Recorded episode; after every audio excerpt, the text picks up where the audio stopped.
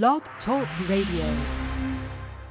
Welcome, ladies and gentlemen, to the South Bay Show, Manhattan Beach Chamber 360, on April 16th, 2021. Live, love, laugh, and leave a legacy. That's what we do here in the South Bay of Los Angeles, and it's a beautiful place to do just that. The South Bay Show is brought to you by the Manhattan Beach Chamber of Commerce. The Chamber of Commerce has been serving the community since 1941. It is an association of businesses, other entities, and individuals organized to encourage a strong local economy and quality of life by promoting commerce, sound government, and an informed membership and community. I'm your host, Joe Terry, and you can read all about our many adventures on Facebook at facebook.com forward slash The South Bay Show. Persistence, passion, principle, and purpose, that's what we talk about here on the South Bay Show. Joining us as co-host, the president and CEO of the Manhattan Beach Chamber, Kelly Stroman. Hey, Kelly, how are you today? Good morning, Joe. Uh, Happy Friday. I am great. I like the way you Good. said Manhattan Beach this morning. You really put a lot of emphasis and passion and purpose into that Manhattan Beach today. yes. Thank you. How has your week been? uh, it's been a fabulous week full of uh, announcements, and uh, my middle daughter is now engaged to be married.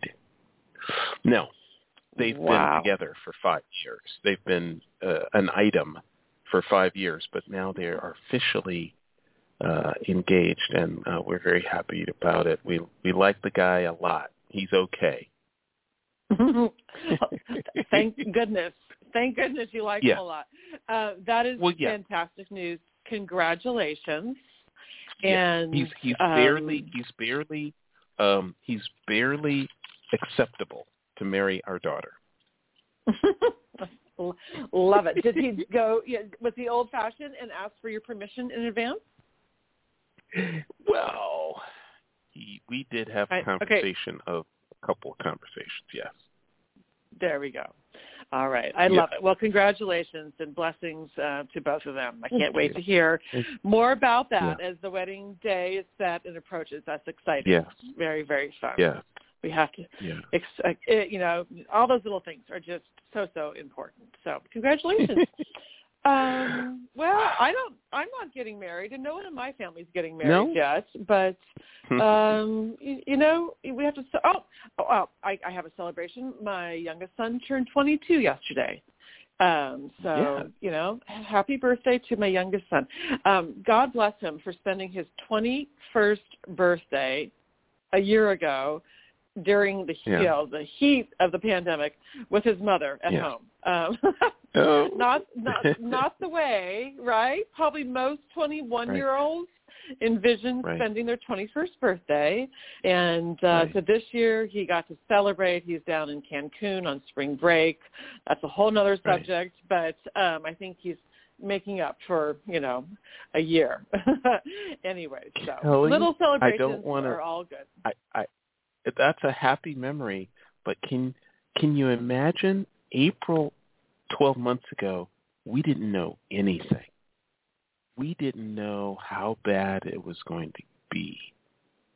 It's crazy. It is crazy, and you know, I, I just had um, this. This seems to be a recurring conversation, in, as as we've passed the year mark, you know. But it was funny because last night, um, as Carolina and I were wrapping up in the office, and um, something came up, and I go, uh, we were talking about how the Chamber of Commerce has been open the entire year. Like we've stayed open. Um, you know, Mhm. we've been in the office every day. We've, you know, been, I mean, just relentless work to try to help the business community. Uh, people have stopped in, they've called, they've, you know, whatever. They've even tried to pay their bills here because they think we're the city of Manhattan Beach, which we're not. And then we direct them Mhm. otherwise, what have you.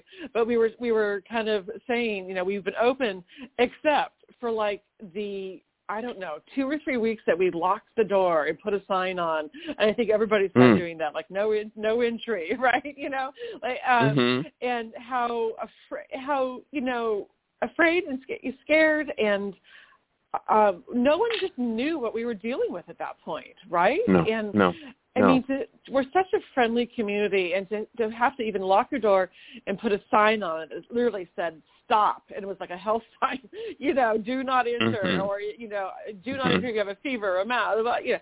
And um, I, we look back at that and just go because there was so much unknown. You just didn't know, you know, you just did not no. know.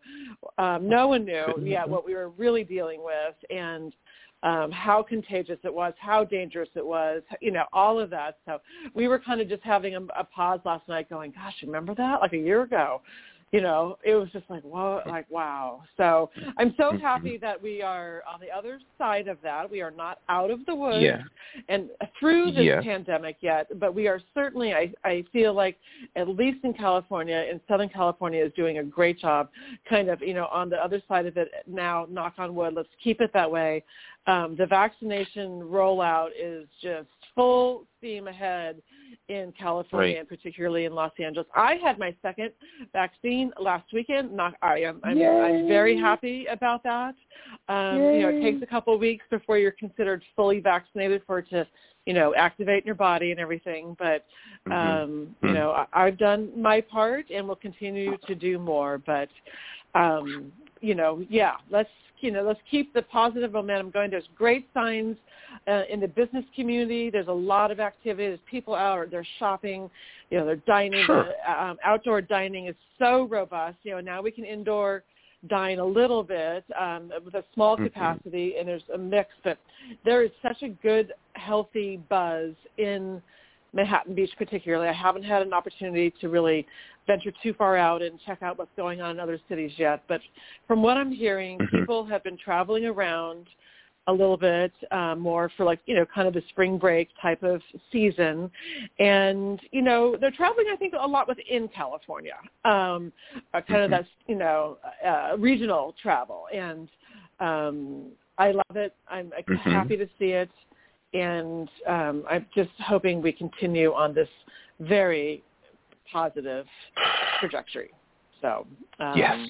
with with that being said, it's time for people to get out and about and circulate in downtown Manhattan Beach this weekend. Today starts uh, the April sidewalk sale, spring sale, um, okay. where all the stores, you know, all the stores um, discount their goods, their clothing, their goods, their candles, their lotions, their potions. Even many of the salons will sell, you know, items, um, all the services, anywhere, you know, from 25 up to 75% off.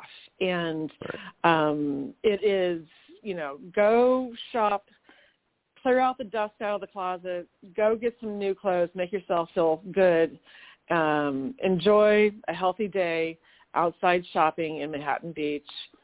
Enjoy a meal, enjoy the ocean view, and breathe in that air. But um, very exciting to see um, the sidewalk sale back and return, and hopefully people will feel comfortable, you know, um, shopping in that environment. Um, there are a couple other things. Um, the, the Manhattan Village Mall um, shopping center over on Sepulveda um, is also having an event this week, and um, okay. it's you know it's spring and it's called Spring into Beauty. And it's tomorrow, April 17th from 12 p.m. to 4 p.m. over at mm-hmm. um, the shopping center. It's um, sponsored by Los Angeles Magazine and, of course, the shopping center. And you need to register in advance. So you need to go on to Eventbrite, eventbrite.com, and uh, forward slash spring into beauty. Um, it will pop up. Again, it's at the Manhattan Village Shopping Center tomorrow, Saturday, April 17th, 12 p.m. to 4 p.m. It's going to be a lot of fun. All sorts of, you know, fun giveaways for the ladies. Men are welcome to go, but if you want to have, you know, you can. They're putting on lashes. They're reading tarot cards. There's going to be treats and all sorts of fun things, styling tips, and all those good things. But um, in their beautiful new outdoor plaza that um, is, you know, right. is open in all the stores and restaurants around it.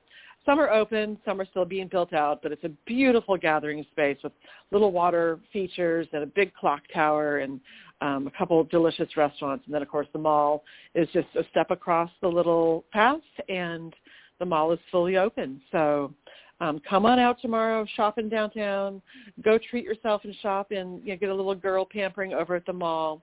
Um, enjoy mm-hmm. and um, be a part of this, you know, recovery um, of the economy and ourselves. We all need a little pampering, right? Yeah. We all deserve it. I think so. You gotta take care of yourself. I think so. You know, you gotta, you, yeah. Yeah, yeah. Um, and, and I have one more announcement. Um, the actually I have two more announcements. Uh, Fusion um, High, you know, School in the South Bay is having a um, virtual open house today from 10 a.m. to 11 a.m. Um, Fusion Academy, you can you can see, you can go register for that there, or just tune in. Mm-hmm. But Fusion Academy is a wonderful alternative learning um, option in the South Bay um, that does great works with students. So um, very exciting. And then, drum roll please, next mm-hmm. Wednesday, uh, the 21st of April, is the graduation of the Young Entrepreneurs Academy class of 2021. You've heard me talk about the Young Entrepreneurs Program um, every year, wow. and this year they are completing their 20-week program. We've had our investor panel. We have our winner who will represent us nationally, and next week is the big graduation. So proud of these students. Absolutely. Oh my gosh, that's wonderful. Mm-hmm. Graduation. Um, graduation like none other, yes. right? And we're, it's, we're still virtual, um, but these students who have, you know, created their own business, they're all a CEO at this point, which is some are in seventh grade, some are in 11th mm-hmm. grade, and everything in between. Mm-hmm. Um, they've started out with a passion to make a difference, a passion to create something. We've taught them how to do that. We've given them the tools. Right. We've had mentors all along the way. Um, they've pitched their business Shark Tank style to the investor panel, they, and now they're ready to graduate and light the world, you know, right. Um, right. light it up. So anyway, super proud of them. So that is what is happening in Manhattan Beach. And that's a lot. always. There's Am I always... ever for a lot, a lot, a lot of words? Never. No, no. There's a lot to print about Manhattan Beach. Yes, there is. There is. Yes, there is. yes, Wonderful. there is. Okay. Well, Kelly, um, we have some amazing people to meet today. I I really think mm-hmm. uh, you know a few of the people that we're going to be meeting today potentially have international reputations. It's incredible. They do. And um, they do. One's a returning guest. Shall I introduce our yeah. returning guest, or shall I introduce both? Please. Are we ready for one or Please. both? Well, oh, I think just our returning guest for now, please. Uh, just our returning guest. Okay. Yeah. So today we have our returning guest, um, Kelly Fogarty. She is the Luna Fest chair and Soroptimist International of Manhattan Beach um, board member. Kelly has been a member of Soroptimist for 19 years. She is retired from careers in computer sales and real estate and delighted to spend her time volunteering, cheering for UCLA. Well, we got to hear about that. And bird watching while her husband John takes his e-bike everywhere. I want to hear more about that too. Um, Kelly, um, it's such a pleasure to have you back on the show today uh, to learn how Soroptimist International um, has done over the last year. I can't. It's been a year since we've had you on the show. Um, you joined at you know, the heat of the ramp up of the pandemic, and you had to pivot very quickly with LunaFest. And now here we are again a year later, uh, ramping up for LunaFest. So welcome back to the show, Kelly. Thank you. Thank you so much. It's great to be with both of you again. It it it, it has Thank been you. quite a year and as thinking about what you were saying in April of last year, we didn't know and we we had a date oh. in I oh. think March for Luna Fest at the Redondo Beach Performing Arts Center last year, March or early yeah. April and that had to be canceled. We got another yeah. date. We thought I, I think we got a date in the summer. Well, we certainly will be able to have it at the Performing Arts Center in the summer and of course that also um uh wasn't possible. So it, it is. It's been a roller coaster, and by the time that all settled in, we we were able to have a virtual presentation last year in June of, of LunaFest, mm-hmm. and the Luna mm-hmm. people made that option available, and people could screen from home. And then in the ensuing year, they've really refined it. They've got a lot of great options for watching this year from home. But we'll hope next mm-hmm. year to be back at the Performing Arts Center. right, and um, that that we're here to talk about LunaFest, and so that that brings up the whole issue of virtualization and how we may have different options uh, in the near future, but virtuality, the the viewing and the, the uh, taking advantage of uh, people being able to watch from home will never go away. It'll never be the same again, will it? Right, I agree. And um unfortunately that means some theaters close, right? That's been in the news. Um, mm. Because yeah. people will take more advantage of that. But there's there's always, you know, a, a a striving a, a drive to get together and and especially for an event where you can have a pre-program in the lobby and an intermission and enjoy each other's company and so on so uh yeah. there'll be there'll be a mix for sure now now kelly i'm at si manhattanbeach.org i'm at soroptimist international manhattanbeach.org si Samuel Isaac, manhattanbeach.org. But right. believe it or not, Kelly, there are people that don't actually know what Soroptimist International is about. Please tell us, what is Soroptimist International?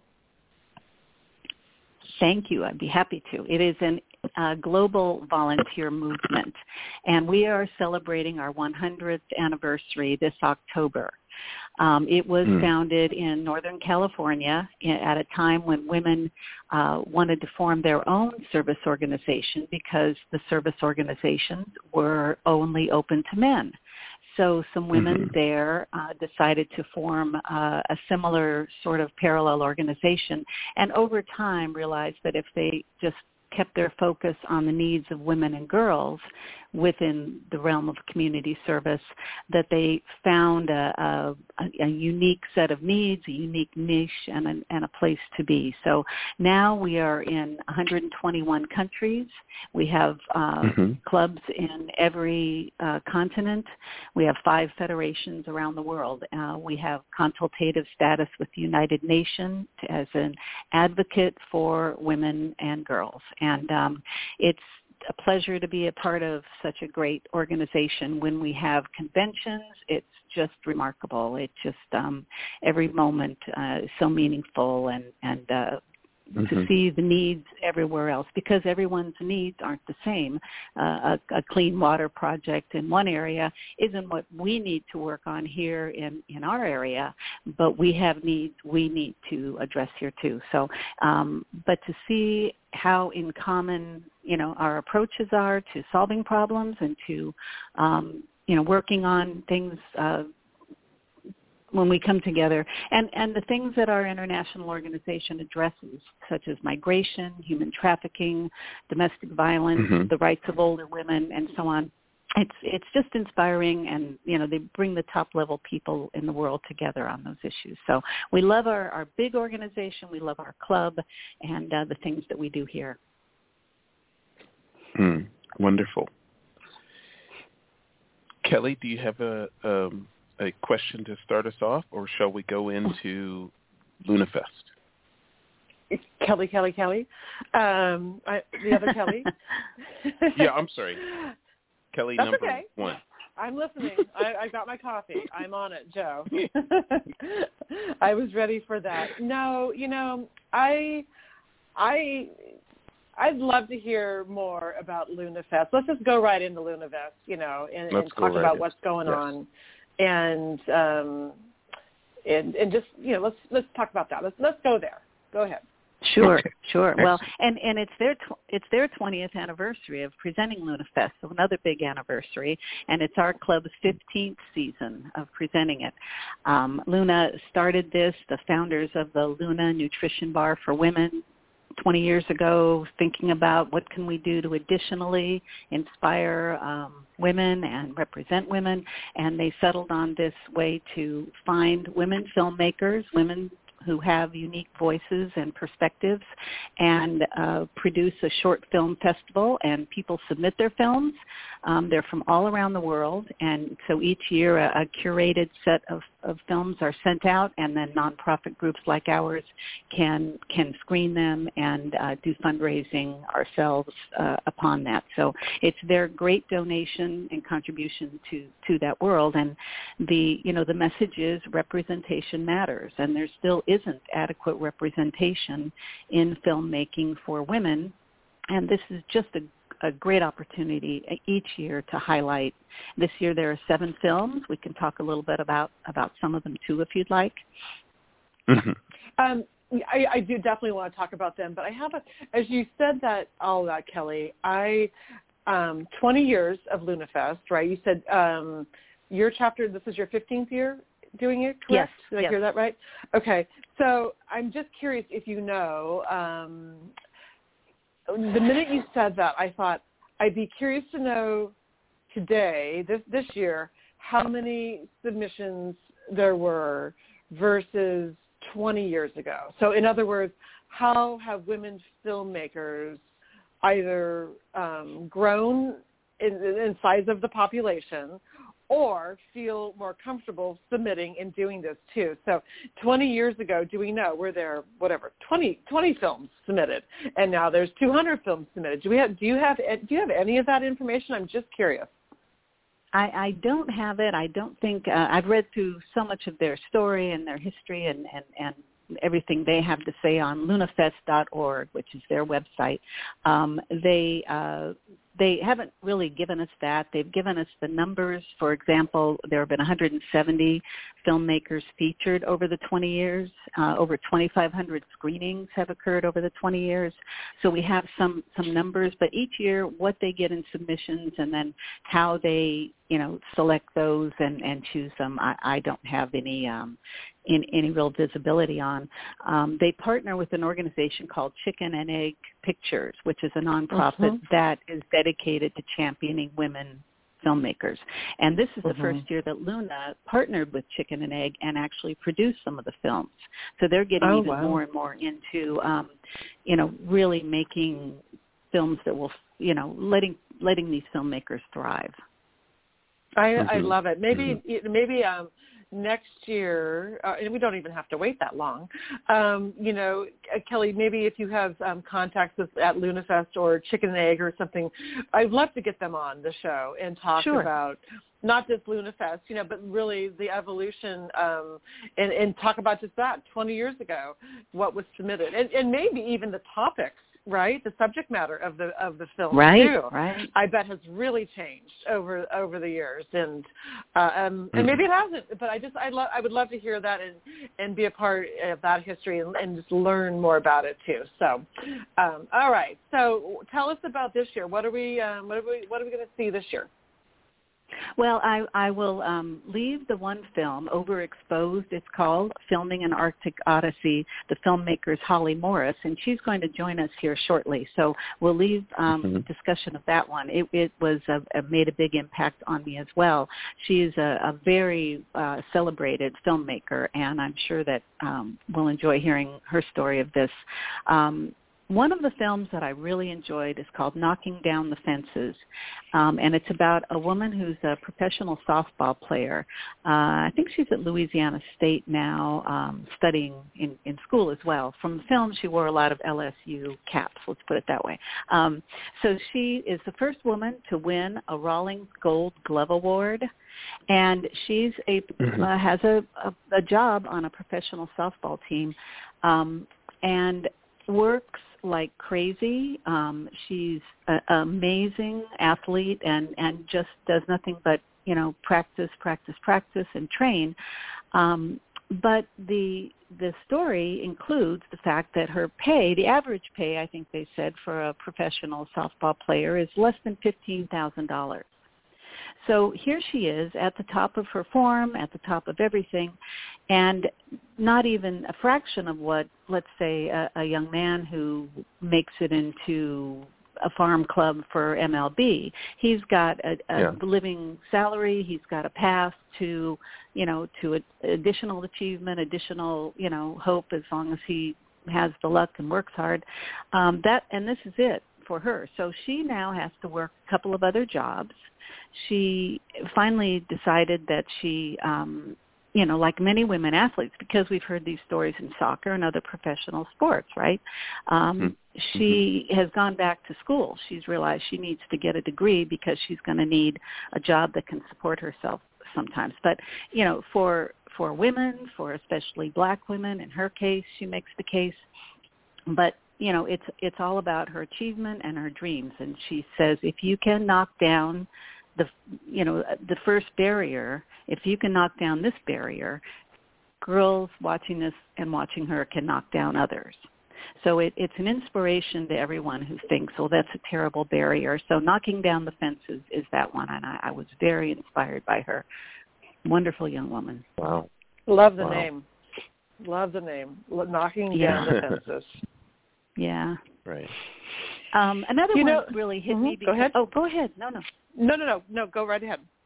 Uh, another film, I when I first saw this, it, her name Betty Sayer, uh, Betty Saar, sorry, S-A-A-R, called Taking Care of Business. And when I first saw her picture and saw her name, I, I think I must have seen her work at a gallery, let's say back in the 70s or 80s or something. So I, I recognized it in some far corner of my mind. But she, she, the, the, story is of, of this artist um, who's 93 and still going strong.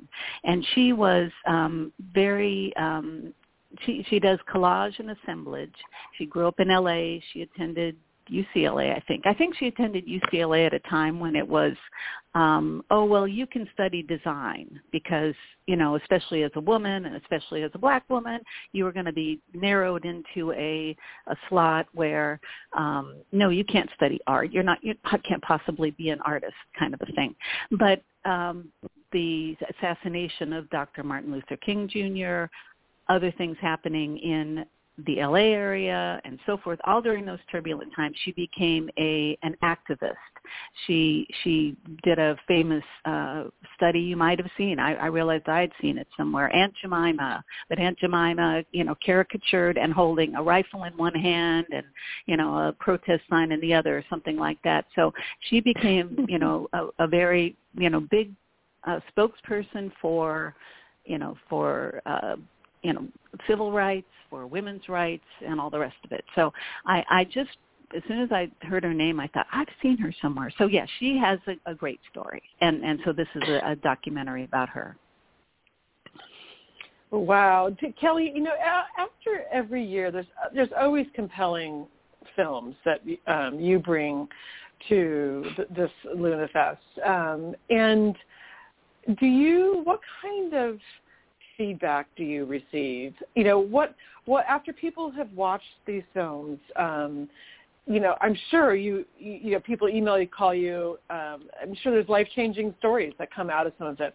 Um, we receive that when we do certain events, right? But I'm just this right, is so much right. bigger. It, what you know, what can you share? Any has anything come to mind over the years of people you know who have um, you know just contacted you know Soroptimist afterward and said, "Wow, this changed my life," or I, "I'm doing this because of that film," or anything like that. Do you have any of those type of stories? Well, yes, yeah. I mean, I I I can think of one, and, and in fact, uh, one of the early Luna Fests, um, there was a very personal uh, videography of a woman did of herself as she was diagnosed with breast cancer and later had a double mastectomy. So she filmed her entire uh, journey with that, and and in very graphic. t- We saw her chest, right? We in very um, frank, open, honest terms. And 15 years ago, you didn't see that much. You don't see it still much today.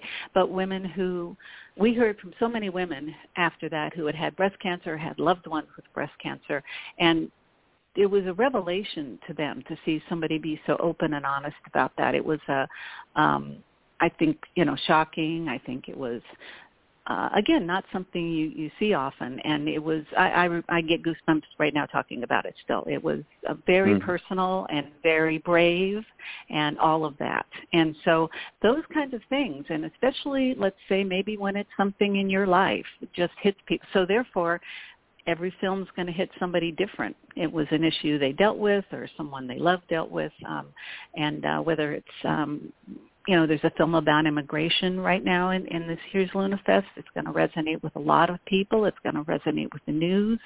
Um, mm-hmm. So yeah, there's definitely, definitely always people. And and at at the Performing Arts Center, we have an intermission. And you'll just walk around the room and hear the conversations at the table, and oh my gosh, that last film! Can you believe that? And uh, that kind of thing. So, um, really, really, really, they do. I mean, like like great film anywhere, everywhere, they touch people. Right. Love- wow. well, that's amazing. It's our favorite yeah. event. It's our biggest event. It's our biggest fundraiser, and it's um, you know, gosh, when we found this 15 years ago, we said, here we are, women, you know, women's service organization and what do we want to do in the world but lift up women. And then here's this Luna company over here that's decided to champion these unique voices and make sure they have more exposure and representation and so on. And what a synergy, you know, what a just opportunity right. to say this is the ideal fundraiser we should have.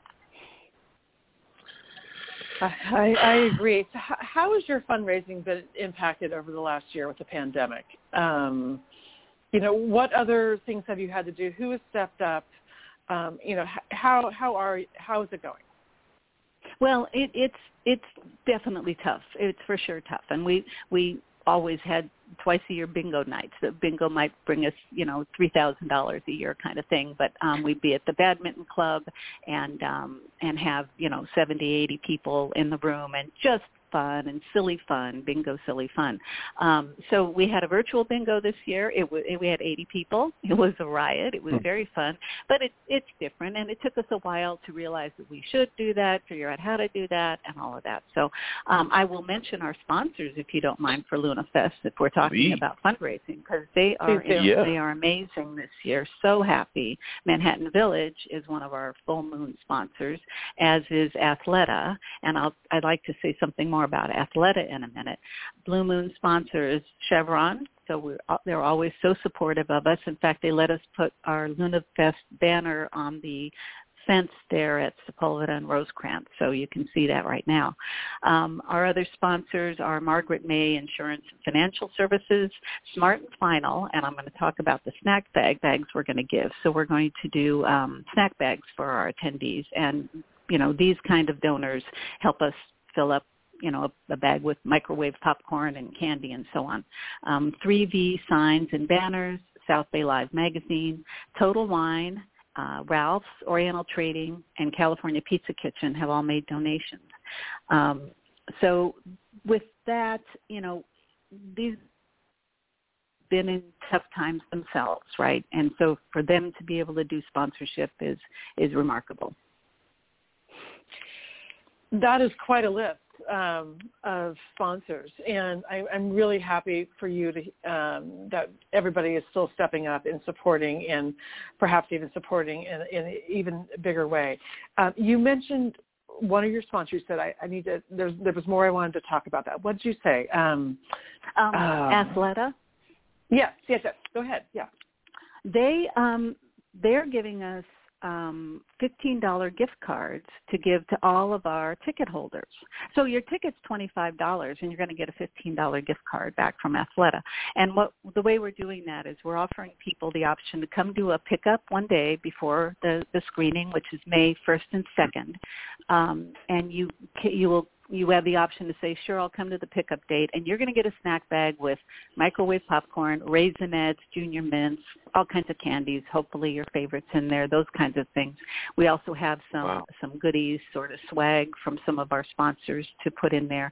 But we're going to give everyone an Athleta gift card for fifteen dollars. So go get yourself, like you say, some more cute workout clothes or cute whatever. Yeah. Um, and then we have Now- a premium option for ten dollars more, and that will add a, a beer or wine option for those over 21. So um, that's that's the twist we put on it this year. Let's try to pamper people a little bit, get them a snack bag, and we got you know tremendous um, support as well from some of our club members who said, "I'll be your M&Ms lady. I'll be you know I'll pay for the popcorn. I'll do whatever." So so we're having fun Well, with that too. now, I now I do have. oh, go, go ahead, Joe. Well, uh, yeah, I just wanted to say that uh, we have our guest has joined us, and I wanted to give her a proper introduction when we're ready. Okay. Great. Well, I, I'm going to do that in one second, but before I do that, Kelly, I just want to say I love Athleta. I love Raisinets. I love popcorn and the thought of wine, a little upgrade to a wine. So I'm, I'm full indulgence, and then I'm going to use my Athleta to like work it all off. So that just uh, and I love the and I love the film. So that that's a win win win win win in my book. So um, super um, happy for you that everybody has stepped up to the plate and supporting you. Okay, let's Thank you so much. Let's bring in our um, our other guest today, joining Yes. us and Kelly Fogarty from Soroptimist International is film director Holly Morris. Holly is the director of Overexposed, Filming an Arctic Odyssey, a behind-the-scenes look at the film team that captured the daring story of the women's Euro-Arabian North Pole expedition. This is one of the LunaFest films this year. Holly has told and championed pro-women stories on the global stage for two decades.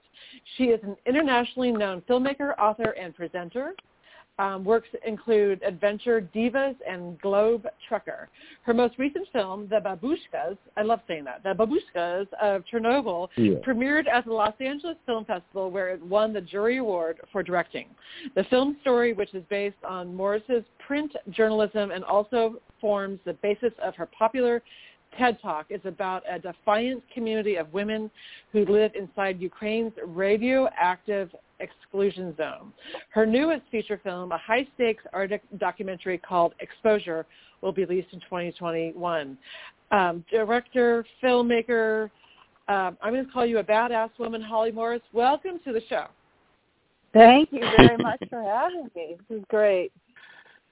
Yeah.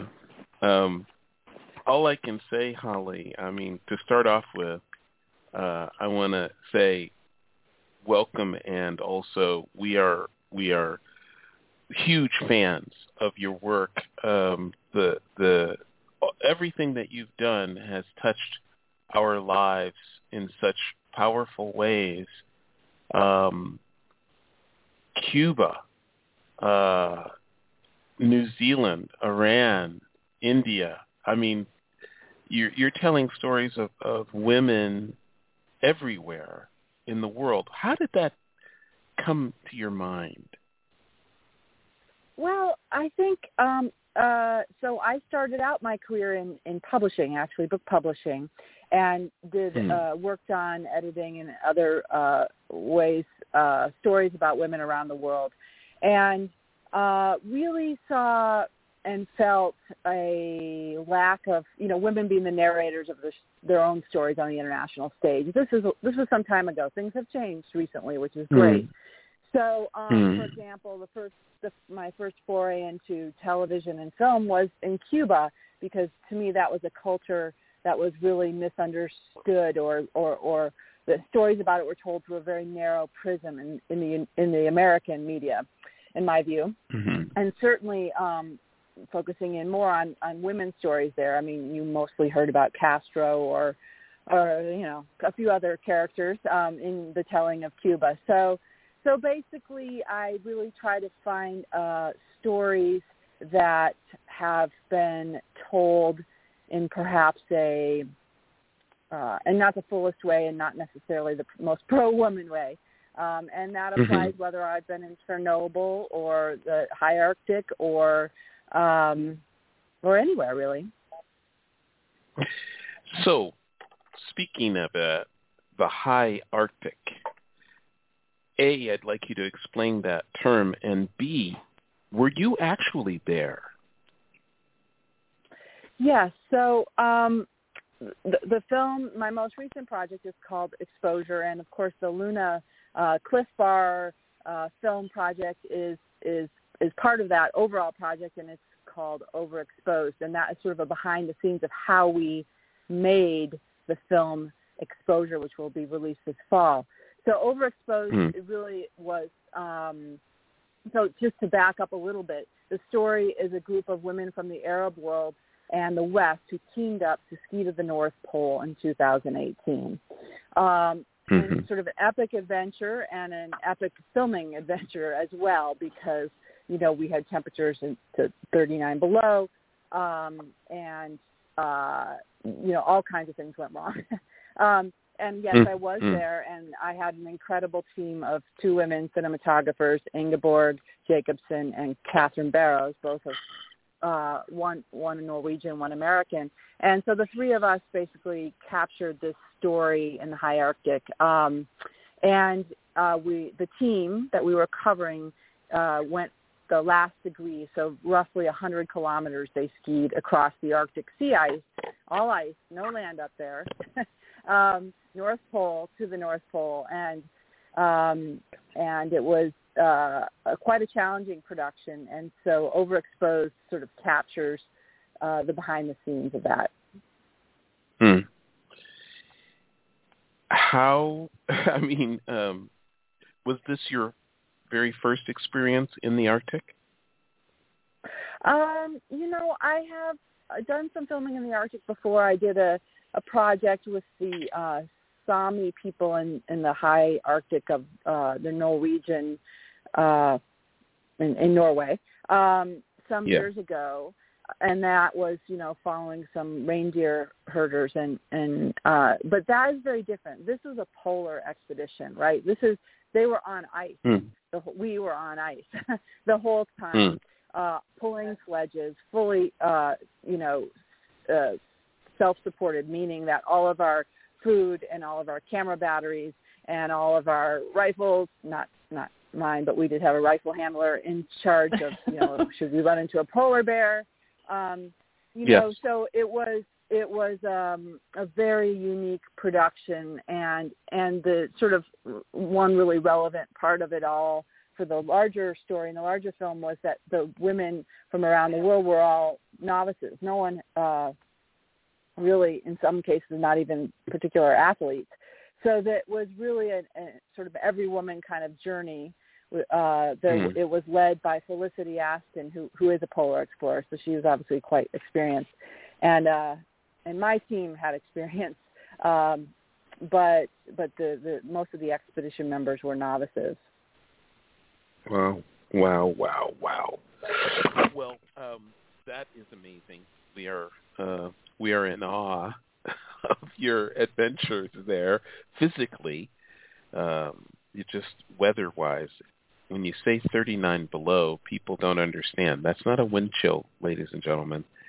That's, yeah. it was bananas, I gotta say, and uh, yeah. that was frozen bananas. Okay, it, it was, that was, it was frozen yeah. bananas. That was, and it was that was not frozen that batteries. was not bananas. That was frozen bananas. yeah, I mean, when when you know in the behind the scenes, you really sort of tackle. Um, we're, we have the opportunity to talk a little bit about what that means to camera batteries and what that means to camera women mm-hmm. who are trying to operate equipment and who have to mm-hmm. see backwards filming oh. stuff in order to see the uh, in order to capture the the expedition team who's of course skiing forwards north northwards mm-hmm. um mm-hmm. and uh so yeah, it was pretty unique. I mean, obviously the sort of overall the specter hanging over it all is climate change because um, the the sea ice is melting uh, and it is every year more and more. There's less of it, and it's less stable and it's newer ice as opposed to the old ice that right. in the first century. Right. So more treacherous. Um, more treacherous. More could go wrong. Um, uh, but also, you know, I mean, from a filmmaking perspective, it allowed us to capture um, a story of climate change in a way that was very visceral and very um, timely in a way because you know you could see the challenges the characters were up against were you know crumbling ice around them cr- hearing the ice crack you know being concerned about open leads of water that were that they had to navigate. And all of this these are all symptoms you know the, the, those worsening conditions are symptoms of of obviously our larger problem of climate change. And this expedition that that they undertook that um, overexposed captures, um, uh, well, to, to this day, they're the last ones to have made it to the pole because um, the following year, the whole polar season was uh, canceled due to uh, climate change and regional political con- conflict, and then the two subsequent seasons were also canceled due to COVID. So, you know, we have these sort of larger um, environmental issues that that are um, that the story is at the mercy of. I, I at this point, um, Kelly, we could talk to Holly for another hour because there's more, there's more, and there's always more to Morris. But what do we want to focus on regarding LunaFest, Kelly Fogarty? Uh, me, Kelly. Okay, me, Kelly. Sure. That, well, Kelly Fogarty, you go ahead. we two Kellys. We talked a little bit earlier, Holly, about how um, LunaFest gets films and how they select films. We don't really know each year how many are submitted, but it kind of made me wonder. Maybe you could talk, maybe even about both items. Um, how are you getting films made? You're you're in a particular documentary genre, I guess you could say, and are there big production companies, big studios that you have um, where you have your films made or something else. And then when you decide to enter your films into a festival like LunaFest, what's that process like for a filmmaker? Right. Yeah, well, LunaFest has done an amazing job for 30, I believe 30 years now, um, supporting women filmmakers. And this year is uh, no exception. Um, the the the festival is fantastic and um, has been reaching audiences in a way that is really robust. I mean, I think the film circuit, uh, especially this year, funnily enough, because you know uh, the whole film circuit, uh, independent film circuit, has been canceled essentially or moved been moved online. So right. it's really great to be a part of a festival that are nimble and able to um, get the films out there in a big way in a trying time. Um, I think distribution is always a challenge for filmmakers, um, and especially documentary filmmakers. Uh, I can tell you, I have no connections to big studios. I, w- I, you know, sometimes I wish I did because I most of my projects have been um, really independent and really bootstrapped, and um, some stories are really hard to tell in that way. I will tell you, filming in the Arctic is an expensive undertaking. So. Sure. Uh, my pro- this project was filmed by uh, different grants and um, uh, different organizations like the Redford Center and um, uh, several other uh, funders. Uh, so it was a bit of a um, cobbled together uh, project, um, but LunaFest, Luna was fantastic in that this year they uh, chose, I believe, four filmmakers to support and fund their production. So fully fund these films. And that's really unique and really like liberating, I have to say, because um, because it just doesn't happen, right? And you have to cobble things together. But we were able to make Overexposed with the support of LunaFest, um, uh, you know, pillar to post, really. So uh, that's that's pretty special. Very. Yeah, that's amazing. They are they are saying that this uh, here in this year they have more and more partnered um, to do that, and and that's why you know each year when we show LunaFest, part of the money that we pay back is to support the Chicken and Egg Foundation and, and Luna. Um, vast majority of the proceeds come to our organization, but they take enough from each one to have built a fund, continue to do that, and and now they're starting to invest it with independent filmmakers, like you say. So neat. Mm-hmm. Um, I have a question for Holly. This is the other Kelly. Um, Holly, mm-hmm. thank you so much for sharing your time with us this morning. And I always like to kind of peel back the layers on the on the person and their story and who they are, and not just your film, but you know you. And um, how did you start in film? What what was that moment when you you know were you five years old and you were holding a camera around the house? Mm-hmm. How did what prompted you to get started in the film? Mm. Well, I no, I was not five years old with the camera. In fact, I I didn't get into I didn't do, start film, working in film until my early 30s, um, or about I was about 30, and I had started in print world, and I was feeling a little frustrated with the um, how uh, while I was happy with the the film the, the I'm sorry the uh, books and I was working on and really you know had these incredible stories from these great authors. I was frustrated with the with how the stories weren't getting out there. You know, you you, you produce a book and it sells five, ten, fifteen thousand copies maybe, right? So that was how mm. when I said, you know, uh, I knew the power of film and television because I grew up in a, a television family. Um, and um, and so then I pivoted trying to take some of these stories to the to you know this other medium. And so uh I have been uh, so that that's how I started in film and, and started a series called Adventure Divas with my mom, who was a sports reporter, producer, um, and we we sold that series to PBS. So it was a combination of sort of travel, travel and international politics um, around that time, I also was approached by Globetrekker, which is a travel series, and so uh, on PBS as well. And uh, so I ended up working on Globetrekkers for I don't know 20 years or something as well. I always had a side hustle. um, so mm-hmm. Globetrekker was sort of my side hustle while I made my independent films, The Babushkas of Chernobyl and this film Exposure and other things. Um, yeah, so, but I do think generations coming up now are more facile, and I mean the the, the tools of production in film uh, are are more democratic now, you know, and you can um, it, it is not such a stretch to uh, envision yourself making film. I'm talking about young girls specifically, right? Um, mm-hmm. and um, so yeah, times have changed since I started. We were using you know you know sixty pound cameras and you know you know five person crews, and now you can make a film with your iPhone if you if you know what you're doing. So mm-hmm. it's, it's interesting. What what has been your what has been in your career um, as a filmmaker?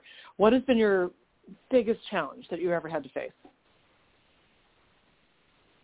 Well, my biggest challenge, one might think, would be like, you know, I have been called up on some hard duties, like do a climb the Matterhorn in two weeks and uh, do a film, and uh, you know that was really physically demanding stuff like that if if you weren't prepared. But I would say, you know, funding is always it's, it's boring, but it's the biggest challenge um, is putting together the for me anyway because I don't do terribly mainstream stuff, and um, it's been hard to put together the funding. But um, but yeah, so you just sort of stay resilient and keep knocking on doors through it all. And I think that lesson applies to lots of you know artists and filmmakers and writers, and and um, mm-hmm. it's not unique to to filmmaking. Um, uh, so yeah, I'd say you know keep your keep your chin up amidst the in the tough times uh, financially, and have a side hustle, uh, and um, and and get to know people like Luna and LunaFest because they really understand the challenges that uh, face filmmakers, particularly women filmmakers, and um, and provide them the resources to make things happen. Mm. I I have a question for you, Holly. Mm-hmm. What what are some yeah. of the social what are the you know we talk about social media and we, most people think of it in the large like you know Facebook and um, uh, uh, Instagram, but there is the the sort of uh, community specific social media is something that is beginning, and we want to talk about where do filmmakers go to share stories and to find new potential um, funding partners and all of that. What social media do you use, or do you think mm-hmm. other filmmakers use to find people to work with? Mm. Well, I think that you know communities uh, have emerged through social media. I mean, especially obviously in this last year, um, around the organizations that support filmmakers. So, for example, Chicken and Egg and uh, is a was a, a partner in LunaFest, and they uh, they have a really robust community of women filmmakers who they've supported for many many years. And so all of us are connected through Slack and other ways, but mm. our kind of hub is Chicken and Egg, right? And I would mm-hmm. say Women mm-hmm. Make Movies is another organization that I would put in that, for, at least for me, um, that they are uh, they are Women Make Movies is not a funder, but it's a product. They offer production assistance to women filmmakers and other various resources. Um, if you go to something like Doc NYC, which is a big, um, on one level, it's got a sort of marquee film festival in the fall, but it's also got now a huge community online. So all the filmmakers that come through that festival are connected. Um, and it helps with funding and it helps just with getting the word out about your projects. And so staying in touch, uh, and then all, you know, the funders themselves, um, you know, like, you know, probably Ford Foundation and many others, um, and the mm-hmm. Redford mm-hmm. Center I know has also, you know, they have funded us and um, there's a big community of environmental filmmakers and the hub is the Redford Center. So, mm-hmm. so that's sort of a small, that's sort of one answer to your question. Like um, these, these, these communities form uh, usually uh, through social media uh, around right. organizations that fund and support filmmakers. Right. Right. Well, um, you you you you hit the jackpot. I mean, when you go to chicken in egg dot org, chicken mm-hmm. and egg. That's chicken, and then N is in Nancy, egg, and then P I C S dot O R G. What you are presented with is chicken and egg pictures, and uh, they Chicken and Egg Pictures supports women nonfiction filmmakers whose artful and innovative storytelling catalyzes social change. Wow. And then yeah. we go on to WMM, just three letters, WMM.com. Women Make Movies. Wow. Joe, we have three minutes. It, it, this happens every Friday to us. We just it's don't amazing. have enough time. Yeah. well, uh, yeah, I have a new favorite uh, website. That's wmm dot com. And uh, Kelly Fogarty and Holly Morris, thank you so much for joining us today. No problem. Well, thank you. And and again, our our our screening is May 1st and 2nd, and it's a 48-hour window when people can watch at their convenience. So please go, well, you know, well, to the site that Joe mentioned, simanhattanbeach.org, and right there you'll see, yeah. you know, buy LunaFest tickets here. We're all over social media as well with those links. So uh, please yeah. do join us. We yeah, and I mean, I want to give you a formal 90 seconds, Kelly. Give us all of the details. Where do we go? What what what can we mm. find? You want me to talk more? I can always do that.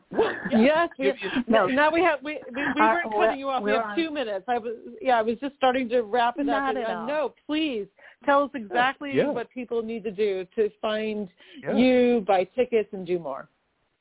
Yes. Well, it is simanhattanbeach.com. That's for Soroptimist International. That I'm sorry. dot org. simanhattanbeach.org, yes. and right there you'll see yes when you go to Facebook, you can search for Soroptimist Manhattan Beach, Instagram, I think it's si dot Manhattan Beach. We're on Twitter, so we're um, we have a list of 450 people. If you've ever heard of us, you're probably on our email list, and you've already gotten emails inviting you to the ticket site. So uh, please do uh, consider that. If you buy your ticket before April 20th, you'll be eligible for the snack bag, but we're going to have to cut it off then because we need to buy and make and have the right quantity of everything to give to people. Um, we're really hoping that we'll sell at least you know 250 tickets or so, and, and we're on our way to that. But this is the kind of thing where a lot of people do it the last minute. So we ask you to go ahead and buy your ticket now. And again, you'll have a 48-hour window. Find yourself that 90 minutes when you can pop some popcorn and, and relax and watch these films. They're just inspiring. They're just, um, in many cases, you know, important to your life and important to the lives of people that you know, um, and and mm. beautiful voices. Um, I wonder, you know, where else we're going to find these women's stories and uh, told by women, things about women, the things that Holly spent her career doing, wanting to tell those women's stories, and um, and you'll just enjoy it very much. Thank you so much. Thank you. Um, what a what a what a, what a wonderful um, reintroduction to our lives as as uh, uh, people that can go out and see things and do things. Um, we can now go out and see things about the babushkas of Chernobyl. Um, let's mm. let's find new stories uh, out there in the world. Um, thank you very much. Kelly, that's a wrap. That is a wrap. Um, Holly Morris, thank you. Kelly Fogarty, thank you so much. Um, thank you for your time. Can't can't wait to see all the films and and to learn more about um, you, Holly, your films, and of course um, the wonderful work that Soroptimist International does. So thank you. Have a great weekend, everybody. Thank, thank you. you. Great Bye-bye. to be on. Bye. Bye bye. Okay. Bye bye.